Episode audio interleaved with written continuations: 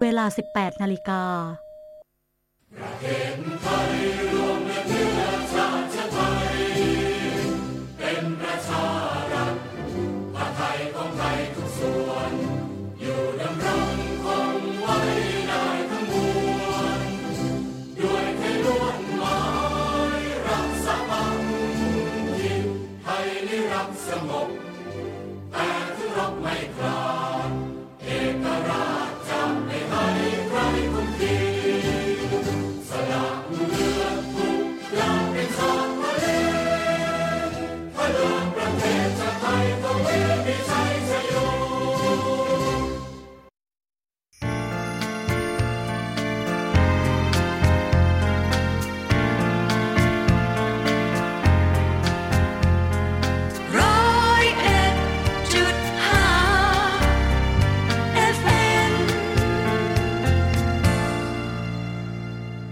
กว่าครึ่งศตวรรษของการทำหน้าที่ และไม่หยุดพัฒนาอย่างต่อเนื่อง เราคือสื่อที่สร้างสรรค์ความรู้ สร้างสรรค์ความคิด และส่งเสริมแรงบันดาลใจ รายการยิ้มแย้มแก้มใส 5 วันเต็มๆนะคะ ถ้าเด็กๆ ได้สนุกเขาจะมีความสุข เขาจะได้เรียนรู้ไปด้วย แล้วก็เข้าใจ แล้วก็จะมีช่วงคำถาม ซึ่งจะเป็นคำถามเสียง ฝึกให้เด็กได้คิด แล้วก็กล้าจะตอบค่ะต้อนรับเข้าสู่สโมสรคูณสุขความสุขจะทวีคูณด้วยการให้และแบ่งปันใครที่กำลังเหนื่อยใครที่กำลังท้อกับชีวิต แล้วเขาก้าวข้ามผ่านข้อจำกัดของตัวเองออกมาได้อย่างไร นี่น่าจะเป็นประสบการณ์ที่ดี และเป็นแรงบันดาลใจที่ดี ให้กับหลายคนที่ฟังในตอนนี้ได้นะครับ ติดตามภาพลักษณ์ใหม่ของเรา FM 101.5 จุฬา Radio Plus สารสรรค์สังคมปัญญา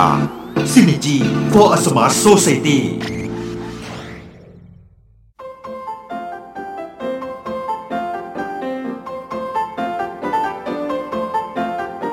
จากนี้ไปขอเชิญท่านผู้ฟังเพลิดเพลินไปกับเพลงไพเราะในรายการ Weekend Concert สวัสดีค่ะท่านผู้ฟัง ขอต้อนรับเข้าสู่รายการ Weekend Concert จากจุฬา Radio Plus 101.5 MHz ค่ะ รายการของเราพบกับท่านผู้ฟังทุกเย็นวันอาทิตย์นะคะ เวลานี้ถึงเวลาประมาณทุ่มหนึ่งค่ะสำหรับเย็นวันนี้ขอเริ่มรายการด้วยเพลง ต้นวรเชษฉบับของอาจารย์ดนูหันตระกูล เป็นฉบับที่อาจารย์เรียกว่า ฉบับทาบกิ่ง เพราะได้นำต้นวรเชษของเดิมมาแต่งเพิ่มเติม เหมือนทาบตอนต้นไม้ขยายพันธุ์นะคะ วันนี้ฟังการบรรเลงของวงเล็ก วงเชมเบอร์ค่ะ ขอเชิญฟังค่ะ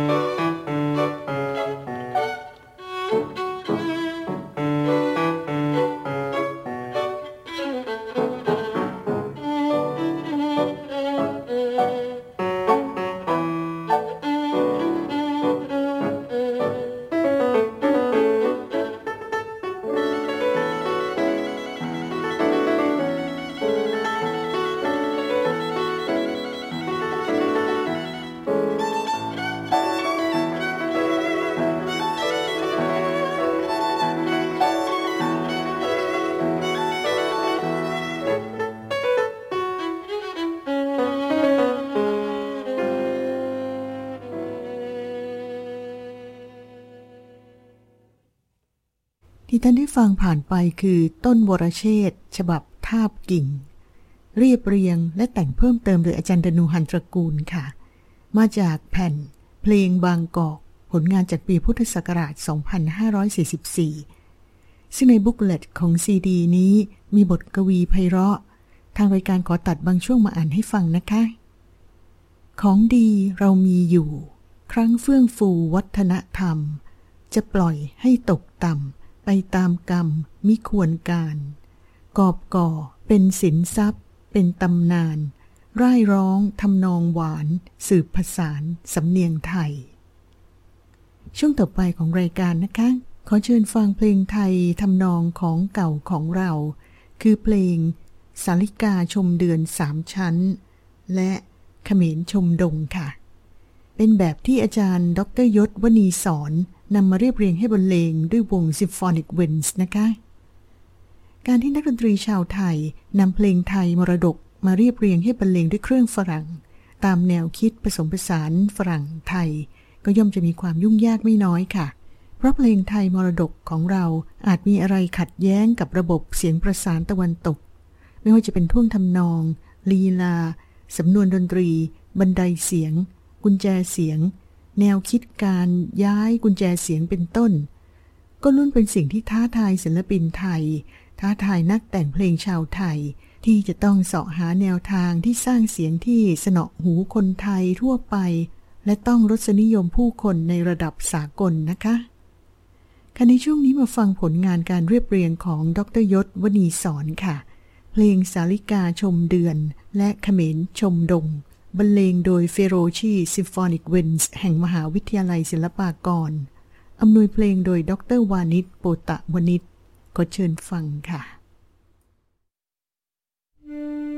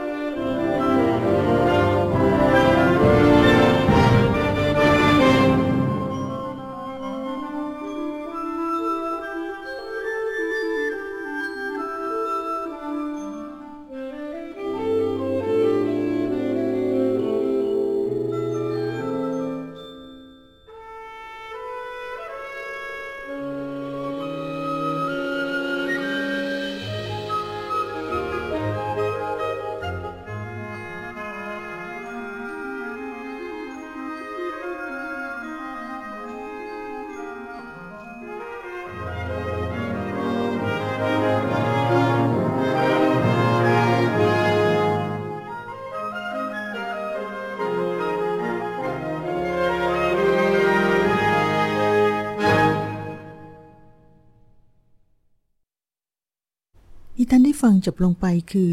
สาลิกาชมเดือน และเขมรชมดง เรียบเรียงโดย ดรยศวณีสอน นั่นเป็นการบรรเลงของวง Feroci Symphonic Winds แห่งมหาวิทยาลัยศิลปากรอำนวยเพลงโดยดรวานิชโปตะวณิชค่ะลำดับต่อไปเป็นงานสร้างสรรค์ใหม่ในยุคสมัยของเรานะคะ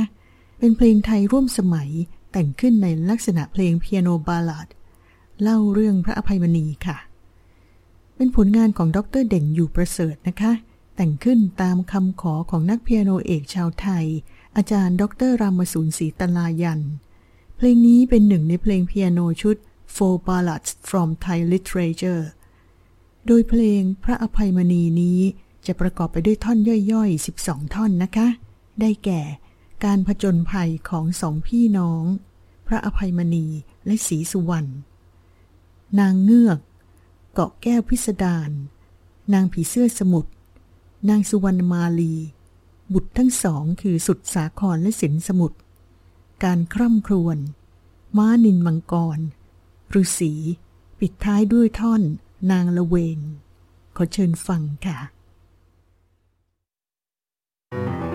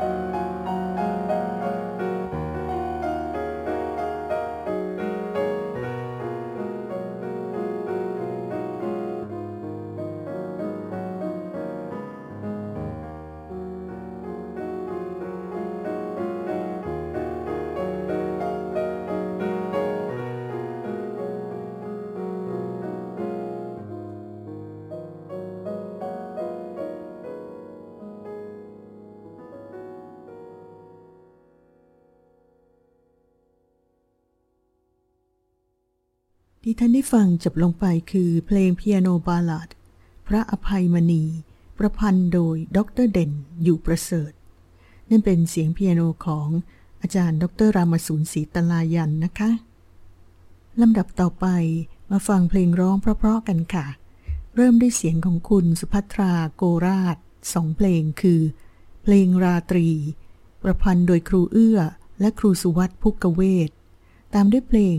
แววสายลม ประพันธ์โดยระพีรำพึง และก่อเกียรติชาตนาวิน จากนั้นฟังเพลงขับร้องประสานเสียงของวง The Resonance นะคะ เพลงชื่อ สิ้นปีที่ลันตา ประพันธ์โดยระพีรำพึง และดนัยหันตระกูล ขอเชิญฟังค่ะเ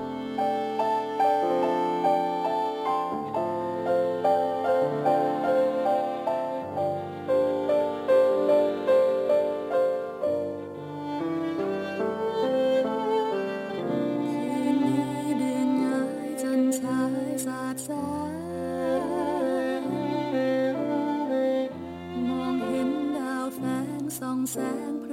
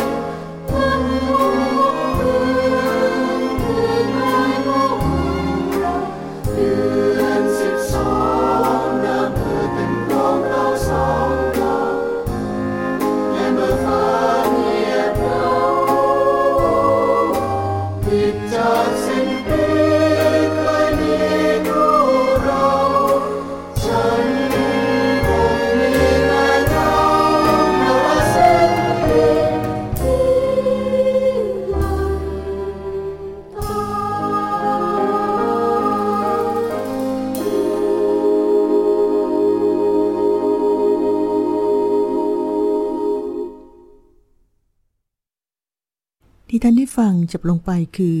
สิ้นปีที่ลันตา ขับร้องโดยคณะ The Resonance ก่อนหน้านั้น แววสายลมและเพลงราตรี ขับร้องโดยคุณสุภัทราโกราชค่ะ มาถึงช่วงท้ายของรายการเย็นวันนี้แล้วนะคะ ขอส่งท้าย Weekend Concert ด้วยเพลงไทยมรดกของเรา ที่นำมาเรียบเรียงให้บรรเลงด้วยวงดุริยางค์ค่ะ ขอเชิญฟังลีลาเร้าใจของเพลง แขกบูชายัน ผลงานของหลวงประดิษฐ์ไพเราะนะคะ เรียบเรียงและอำนวยเพลงโดย ดรนรอัดจันกล่ำบรรเลงโดยวงเครื่องสาย CU String Orchestra ค่ะ แล้วพบกับรายการ Weekend Concert ได้ใหม่ วันอาทิตย์หน้านะคะ วันนี้สีส้มอิ่มสันพางลาไปก่อน สวัสดีค่ะ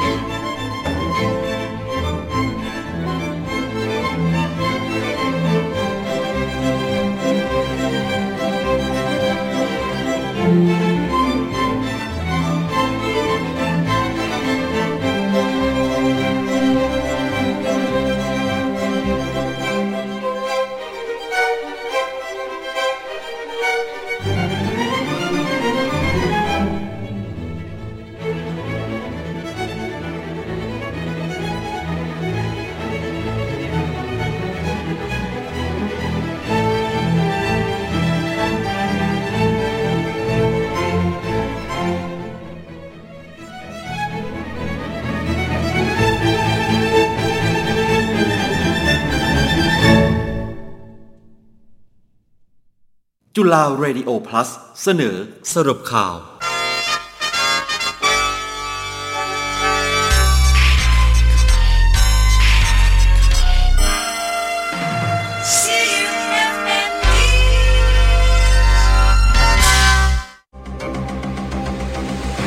รับฟังสรุปข่าว ประจำวันอาทิตย์ที่ 4 กรกฎาคม พุทธศักราช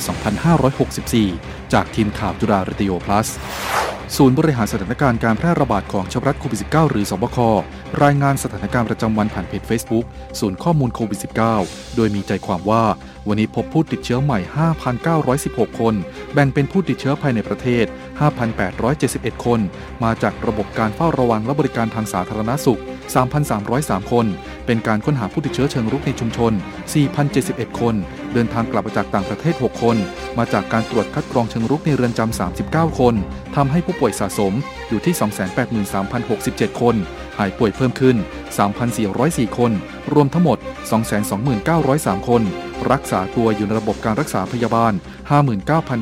59,938 คน อยู่ในโรงพยาบาล 31,145 คน โรงพยาบาลสนาม 29,793 คน มีอาการหนัก 2,147 คน ใช้เครื่องช่วยหายใจ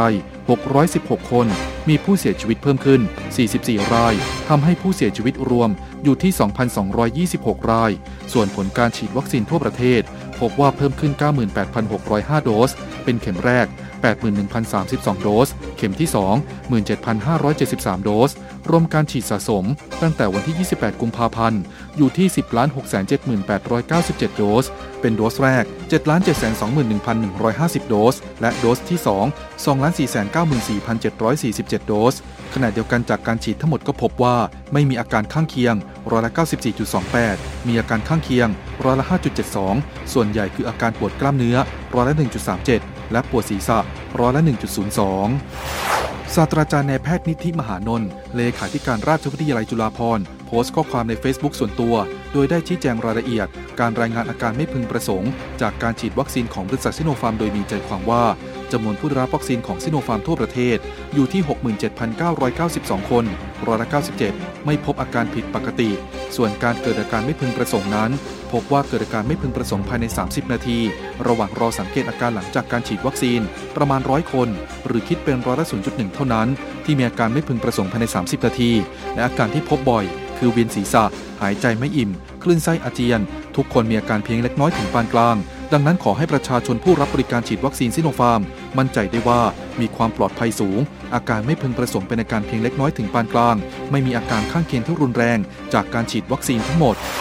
ศาสตราจารย์นายแพทย์ธีรวัตรเหมมัจจุธาหัวหน้าศูนย์วิทยาศาสตร์สุขภาพโรคอุบัติใหม่ คณะแพทยศาสตร์โรงพยาบาลจุฬาลงกรณ์สภากาชาติไทย กล่าวถึงสถานการณ์การระบาดของเชื้อรัฐโควิด -19 ที่มีตัวเลขเพิ่มสูงขึ้นอย่างต่อเนื่องว่า ขณะนี้สถานการณ์ในประเทศไทยอยู่ในขั้นวิกฤต และยังไม่ถึงจุดสูงสุด โดยตัวเลขที่รายงานประจำทุกวัน มาจากผู้ป่วยเข้ารับการตรวจคัดกรอง ซึ่งขณะนี้สถานพยาบาลหลายแห่ง ไม่สามารถรับการตรวจคัดกรองได้ โดยในความเป็นจริง อาจจะมีตัวเลขผู้ป่วยสูงกว่าที่รายงานไว้ โดยปัจจัยที่น่ากังวล คือโรงพยาบาลไม่สามารถเบิกยาฟ้าทลายโจร กับยาฟาวิพิราเวียสำหรับผู้ป่วยที่ต้องกักตนเองอยู่ที่บ้าน หรือโฮมไอโซเลชันได้ เนื่องจากกฎระเบียบของยาดังกล่าวกำหนดไว้ว่า ยาฟาวิพิราเวียสามารถเบิกได้เมื่อเข้าโรงพยาบาลเท่านั้น แม้ว่าขณะนี้สำนักงานหลักประกันสุขภาพแห่งชาติ ประกาศสนับสนุนค่าบริการแก่โรงพยาบาล ตั้งแต่การตรวจเชื้อ ค่ารักษา ค่ายา และสนับสนุนค่าอุปกรณ์ไม่เกิน1,100บาท และค่าดูแลผู้ป่วยรวมอาหารสามมื้อไม่เกินพันบาทต่อวันเป็นเวลา 14 วันให้ด้วยนั้น แต่ก็ยังไม่สามารถแสดงให้เห็นเป็นรูปธรรมได้นายอายุสินทบพันธ์อธิบดีกรมราชทัณฑ์เปิดเผยถึงสถานการณ์การแพร่ระบาดของเชื้อไวรัสโควิด -19 ในเรือนจำและทันทสถานว่า จากข้อมูลม่วนที่ 3 กรกฎาคม พบผู้ต้องขังติดเชื้อใหม่เพียง 39 คน รักษาจนหายดีเพิ่มเติม 552 คน ทำให้มีผู้ต้องขังติดเชื้อ ที่อยู่ในการดูแลของกรมราชทัณฑ์ 1,690 คน โดยภาพรวมของสถานการณ์เรือนจำในวันนี้ พบว่ามีเรือนจำสีขาวที่มีพบการแพร่ระบาด 123 แห่ง ส่วนผู้ป่วยที่รักษาหายทำให้มีสะสม 34,746 คน หรือคิดเป็นร้อยละ94.5 ขณะที่เรือนจำสีแดงที่พบการระบาดคงที่อยู่ใน 10 แห่ง ซึ่งเรือนจำสีแดงที่พบผู้ติดเชื้อ มาจากเรือนจำสงขลา เรือนจำจังหวัดสมุทรสาคร เรือนจำจังหวัดสุพรรณบุรี เรือนจำพิเศษมินบุรี ซึ่งทุกที่ได้ตรวจคัดแยกผู้ต้องขังที่ติดเชื้อ ให้เข้ารับการรักษา แยกกลุ่มเสี่ยงออกจากผู้ต้องขังกลุ่มอื่น รวมทั้งจัดเตรียมยาวิจภัณฑ์และตั้งโรงพยาบาลสนาม ในเรือนจำเป็นที่เรียบร้อยแล้วนายชัยธวัฒน์เนียมสิริ ผู้ราชการจังหวัดเลยเปิดเผยว่า ได้สั่งการให้ปิดตลาดส่งลอตเตอรี่ที่อำเภอวังสะพุงห้ามมีการลักลอบค้าขาย เมื่อเจ้าหน้าที่พบเห็น จะต้องดำเนินตามกฎหมายทันที ตามคำสั่งคณะกรรมการควบคุมโรคติดต่อ โดยมาตรการนี้จำเป็นต้องใช้อย่างจริงจัง แม้ว่ากลุ่มคนขายลอตเตอรี่ในจังหวัดมีกว่า 20,000 คน ซึ่งการซื้อขายในตลาด แต่ละงวดจะมีคนขายไม่เกิน 2,000 คน แต่จะทำให้คน 2,000 คน สร้างความเดือดร้อนกับประชากรในจังหวัดกว่า600,000 คนไม่ได้สำหรับสถานการณ์การระบาดในพื้นที่จังหวัดเลย พบผู้ป่วยติดเชื้อเพิ่มขึ้น 15 คนทำให้ผู้ป่วยติดเชื้อสะสม ตั้งแต่วันที่ 1 เมษายน จนถึงวันที่ 3 กรกฎาคม อยู่ที่จำนวน 176 คน นายอนุทินชาญบริกูล รองนายกรัฐมนตรี และรัฐมนตรีว่าการกระทรวงสาธารณสุข กล่าวถึงกรณีที่จังหวัดภูเก็ต พบผู้ติดเชื้อไวรัสโควิด -19 ในจำนวนที่เพิ่มขึ้น ซึ่งอาจส่งผลกระทบต่อนโยบายภูเก็ตแซนด์บ็อกซ์ว่า หลังจากที่ดำเนินการเปิดรับนักท่องเที่ยวเข้ามาแล้ว ภายหลังจากดำเนินการบรรยากาศดูดี ซึ่งคำว่าแซนด์บ็อกซ์หมายถึงกระบะทราย หากเลอะหรือเปื้อน ก็ยังคงอยู่ในกระบะ ไม่ทำความเดือดร้อนให้กับกระบะอื่น ซึ่งผู้ว่าราชการจังหวัดภูเก็ต และทีมงานฝ่ายความมั่นคง ฝ่ายบริหาร ฝ่ายปกครอง ประชาชน ห้างร้าน และการท่องเที่ยว ก็จะมีการร่วมการบริหารจัดการต่อไปนายฉัตรชัยวิริยเวชกุล อธิบดีกรมการกงสุล เปิดเผยถึงการดำเนินการของกระทรวงการต่างประเทศ ในการสนับสนุนโครงการภูเก็ตแซนด์บ็อกซ์ว่า มีชาวต่างชาติให้ความสนใจ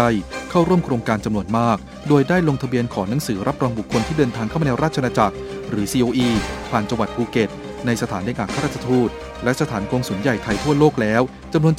7,980 คน ในจำนวนนี้มีผู้ผ่านการตรวจรับรองเอกสารการฉีดวัคซีนจำนวน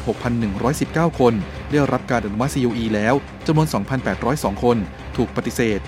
439 คน แล้วรอลงทะเบียนรวมถึงรอการอนุมัติจำนวน 2,779 คน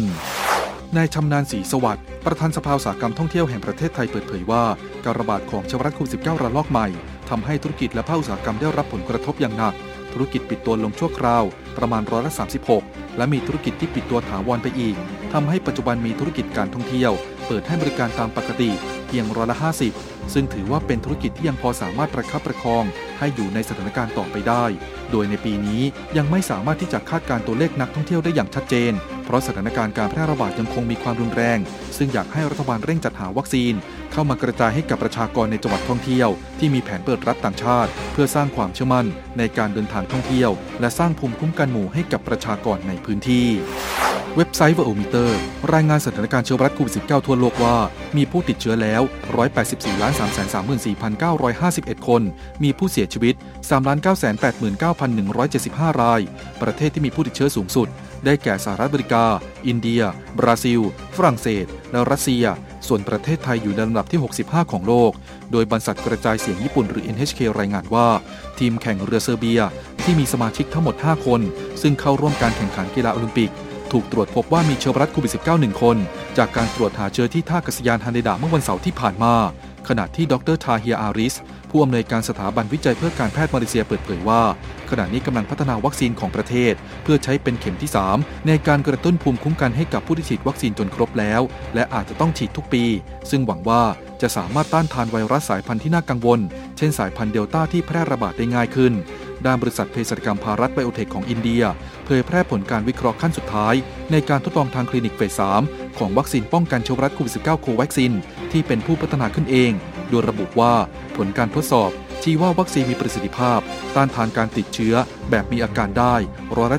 77.8 ป้องกันอาการป่วยหนักร้อยละ93.4 ขณะเดียวกัน สามารถป้องกันเชื้อไวรัสโควิด -19 สายพันธุ์เดลต้า ที่กำลังระบาดในอินเดีย และหลายประเทศทั่วโลกร้อยละ65.2 ศาสตราจารย์ดรอรัญญาตุ้ยคัมพีรองคณะบดีคณะจิตวิทยา จุฬาลงกรณ์มหาวิทยาลัย กล่าวถึงกรณีสถิติผู้ฆ่าตัวตายในช่วงปัจจุบันว่า จากข้อมูลสำรวจเป็นไปในทิศทางเดียวกัน พบอัตราการฆ่าตัวตายสำเร็จสูงขึ้น เช่น กรมสุขภาพจิต ที่พบอัตราการฆ่าตัวตาย 6 คนต่อแสนประชากร ในช่วงปี 2560 ถึง 2562 แต่เมื่อเข้าสู่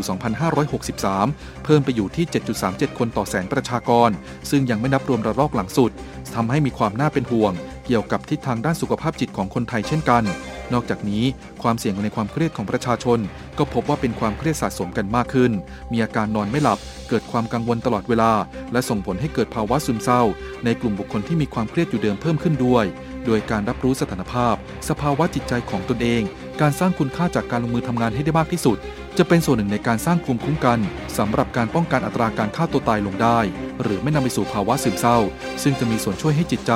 สามารถผ่านพ้นวิกฤตโควิด -19 ที่เกิดขึ้นต่อไปได้